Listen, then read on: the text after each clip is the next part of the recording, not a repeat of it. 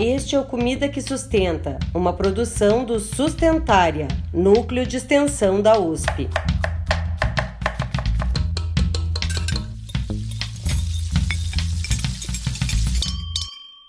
Olá, olá! Seja muito bem-vinda e muito bem-vindo novamente à nossa Cozinha Sustentária. Eu sou a Beatriz Martins. E eu sou a Ana Lúcia Romito. No nosso último episódio, a gente bateu um papo sobre o arroz e feijão, que são alimentos tão queridos e que se complementam numa combinação super famosa e nutritiva. Nesse episódio, a gente vai continuar a conversa sobre a dupla e, claro, se você ainda não escutou o episódio anterior, corre lá para ouvir um pouco mais dessa paixão nacional que é arroz e o feijão.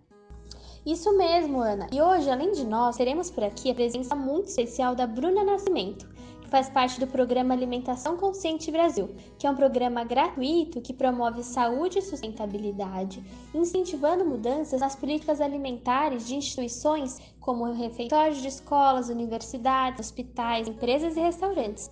E além da Bruna, vamos contar também com a presença da Cristiane Peverazzi Costa, que é membro do grupo de receitas do Sustentária e vem compartilhar conosco a receita de um prato típico da culinária nordestina, o querido baião de dois. Só de falar já dá água na boca. Então, bora lá!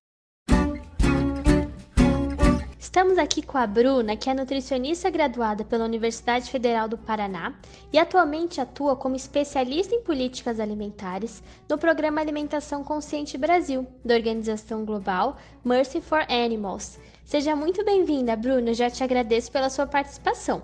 Você pode nos contar um pouco sobre o programa Alimentação Consciente Brasil? Olá, apresentadores e ouvintes do Comida que Sustenta.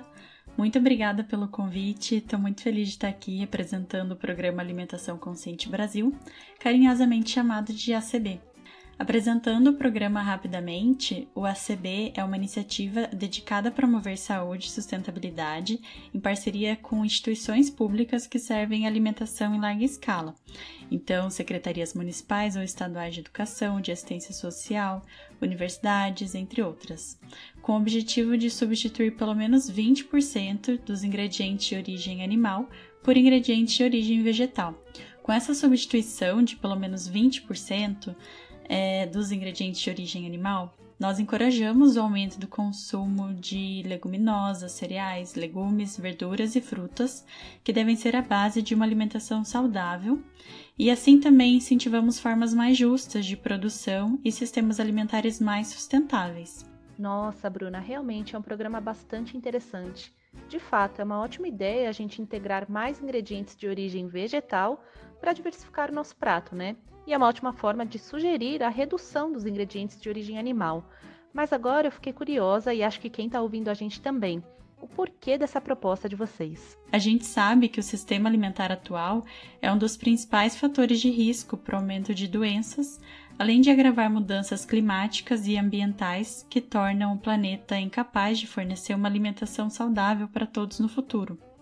Então, nesse sentido, o ACB segue recomendações das principais autoridades mundiais relacionadas à saúde e meio ambiente, como a FAO, que é a Organização das Nações Unidas para Alimentação e Agricultura, a OMS, que é a Organização Mundial da Saúde, e o próprio Ministério da Saúde, que sugerem medidas de redução do consumo de carne e derivados e incentivam o consumo de alimentos de origem vegetal, como os grãos, as hortaliças e as frutas, para combater e prevenir doenças como a obesidade e o diabetes, que vem aumentando rapidamente no Brasil, assim como frear o desmatamento, a emissão de gás de efeito estufa, a perda da biodiversidade e diminuir o gasto excessivo de importantes recursos como a água. Sim, faz todo sentido mesmo. Reduzir os ingredientes de origem animal, sobretudo a carne e seus derivados, pode ter um impacto muito positivo sobre a nossa saúde do planeta, não é? Bom, agora conta aqui pra gente, quais ferramentas que vocês usam para promover essa redução que você comentou antes? Nós oferecemos sem custo algum para as instituições parceiras consultorias de cardápio, treinamentos teóricos e práticos de educação nutricional e alimentação sustentável. Fornecemos materiais educativos, além de realizar um acompanhamento contínuo para garantir o sucesso do programa a longo prazo. Atualmente, nós trabalhamos em parceria com escolas, universidades e iniciativas de assistência social em diversas regiões do Brasil, como a cidade de Niterói, no Rio de Janeiro, Sinop, no Mato Grosso, e várias cidades em Minas Gerais, como Belo Horizonte. Bacana, Bruna, realmente. Parando para pensar, a consultoria e o treinamento fazem toda a diferença, né, na sensibilização, na educação nutricional, para buscar esses padrões alimentares mais saudáveis e sustentáveis. E é o passo inicial para que todas as mudanças possam ocorrer, né? Agora pensando no tema do nosso episódio, diz pra gente qual que é a importância da nossa dupla, nosso querido arroz e feijão, nesse processo todo. Então, primeiro, eu acho importante a gente compartilhar com os ouvintes que os feijões e também as outras leguminosas, elas são trazidas pela OMS como excelentes fontes de proteína, fibras e outros nutrientes, e também como uma alternativa saudável e sustentável à carne. Então, ter um olhar diferente para esses alimentos não é só importante para o nosso programa, deveria ser para qualquer instituição responsável por mudar hábitos alimentares saudáveis e capazes de promover sistemas alimentares seguros e eficientes. Dito isso, o arroz e o feijão são a base dos cardápios do ACB. Eles fazem parte da cultura alimentar do Brasil e nosso próprio guia alimentar para a população brasileira que é um documento elaborado pelo Ministério da Saúde, ele menciona que os feijões, como eu já falei também, são fonte de proteína, fibras, vitaminas do complexo B e de minerais importantes também, como ferro, zinco e o cálcio. Já os cereais, como o arroz, além de também serem fonte de nutrientes importantes, eles constituem proteínas de excelente, excelente qualidade quando combinados aos feijões. Exatamente. Vamos combinar, né? Qual brasileiro que não se identifica com um prato de arroz e feijão? E além disso, essa dupla ela pode ser combinada de diversas maneiras, né? Conta pra gente, Bruna, como que esses alimentos são geralmente preparados nos cardápios da ACB? Esses alimentos, dentro dos cardápios da ACB, eles são preparados tanto da forma mais tradicional, que é o arroz cozido e o feijão cozido com caldo, servido com um ou mais acompanhamentos, como também receitas diferentes, como feijoada, cassoulet de feijão branco, um tutu de feijão, baião de dois, salada de feijão fradinho, hambúrguer e várias outras receitas. O legal é que, como o feijão é muito mais barato que a carne, nós, é, nós tornamos possível o investimento em outros alimentos que normalmente não são tão explorados nas instituições públicas, como o grão de bico, a lentilha, que também são excelentes fontes de proteína e nós podemos apresentar esses alimentos para quem pode não ter acesso ou hábito de consumi-los em casa. E além disso, aos poucos, a gente ajuda também a mudar essa mentalidade de ter a carne como protagonista do prato sempre, né? E ajudamos a valorizar uma alimentação baseada em vegetais que seja nutritiva, gostosa e saudável. É isso aí, Bruna. E foi super interessante conhecer um pouco mais sobre como o programa Alimentação Consciente Brasil faz o uso do arroz e feijão para fazer parte dessa mudança em direção a essa alimentação que a gente tanto fala, saudável e sustentável. Muito obrigada. Obrigada e até mais.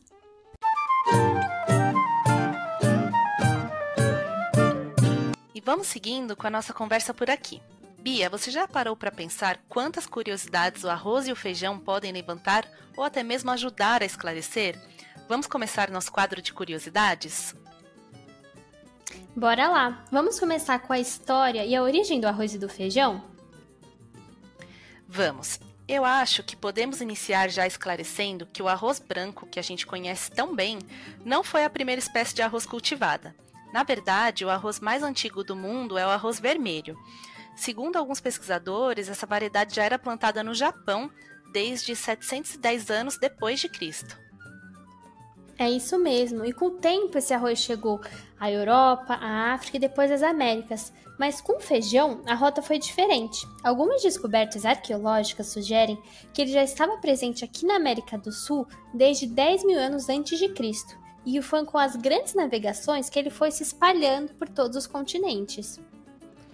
É isso mesmo, mas em que momento ele chegou aqui no Brasil? Bom, ele chegou aqui durante a colonização e ele foi introduzido pelos portugueses na região norte do país. principalmente ali no Maranhão, e ele passou a ser conhecido como arroz da terra ou arroz de Veneza, por ser um produto muito comercializado na Itália nesse período. Mas você deve estar se perguntando em que momento o arroz branco tomou o lugar do arroz vermelho, assim como eu. Bom, e essa é uma história muito interessante. Por volta de 1750, o arroz branco estava sendo muito consumido em Portugal, e quando trazido aqui para o Brasil, ele se adaptou muito bem às condições climáticas e ao solo do Maranhão. Assim, a coroa portuguesa passou a priorizar a sua produção, por conta das preferências mesmo dos colonizadores. Mas os lavradores maranhenses que já cultivavam arroz vermelho e estavam habituados a ele, não aceitaram produzir o arroz branco tão fácil assim.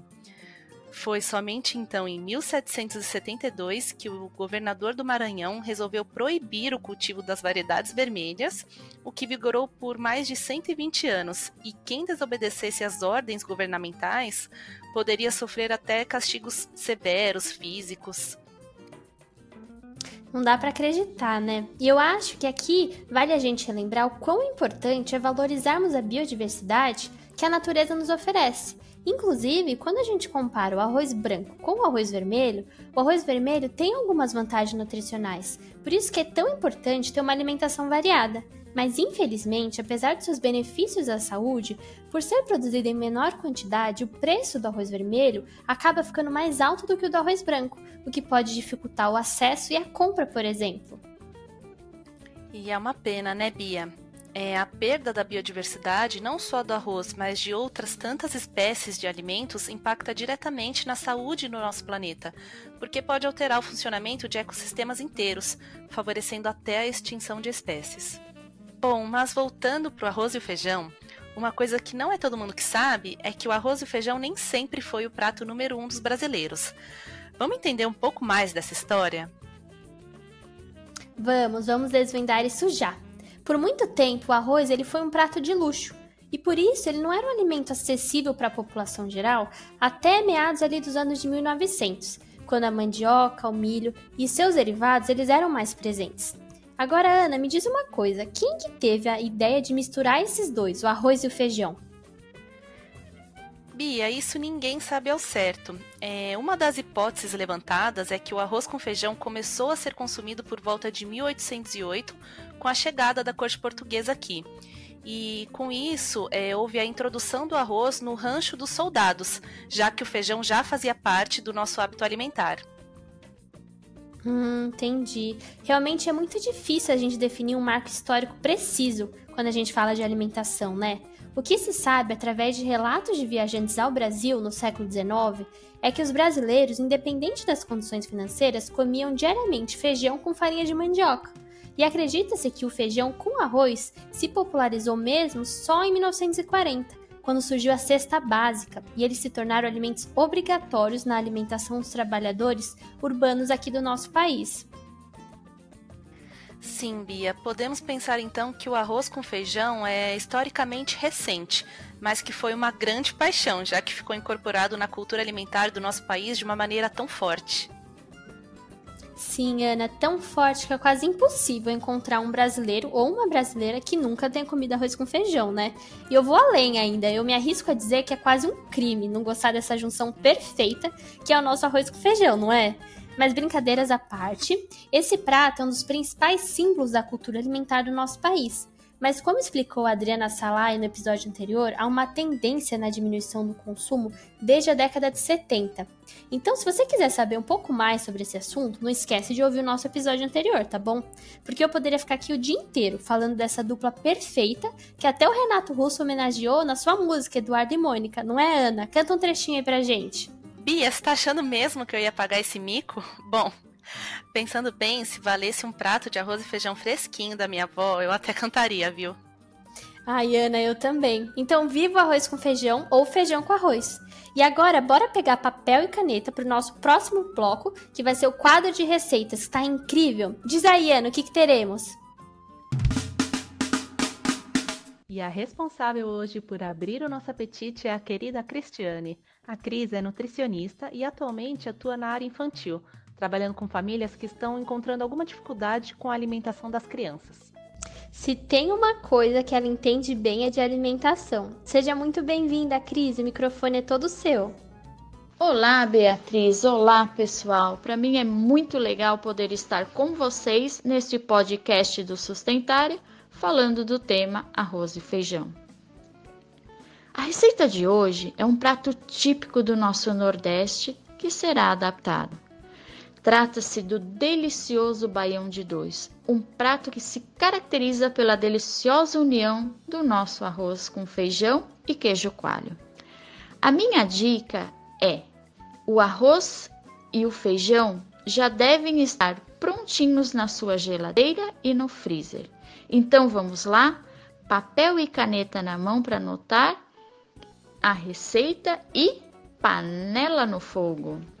Então, os ingredientes: uma xícara de chá de arroz cozido, uma xícara de chá de feijão fradinho cozido, sem o caldo, uma cebola roxa, um pimentão amarelo, 4 colheres de sopa de manteiga de garrafa, 200 gramas de queijo coalho, 1 quarto de pimenta dedo de moça sem sementes, coentro a gosto, um tomate, uma colher de chá de páprica, picante ou defumada e sal a gosto.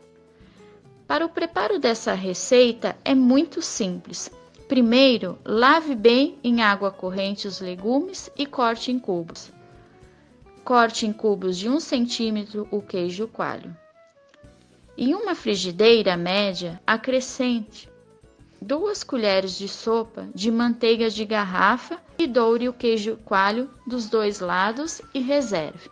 Na mesma frigideira, acrescente o restante da manteiga, as duas colheres de sopa, Refogue por dois minutos o pimentão, acrescente a cebola e deixe murchar.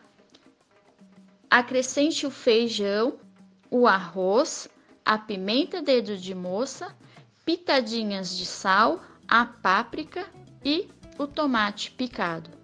Mexa bem, retire do fogo e decore com coentro picado e queijo coalho. Hum, essa receita fica uma delícia. E aí, se animou? Faça a receita e compartilhe em nosso Instagram. Obrigada. Ah, eu me animei com certeza, Cris. Adorei essa versão de de dois sem carne. Parece uma delícia. Muito obrigada, viu? Foi um prazer ter sua presença aqui com a gente. Com todas essas informações e finalizando com esse baião de dois delicioso que vamos ficando por aqui. Esperamos que você tenha gostado desse episódio e se surgir alguma dúvida ou sugestão, você sabe que estamos aqui para te ouvir, né? Fique à vontade para escrever para nós no sustentaria@usp.br. Esperamos também que esse episódio tenha agregado de alguma forma para você, pois sobre esse tema todo mundo sabe um pouquinho, né? E é claro que tenha sido divertido.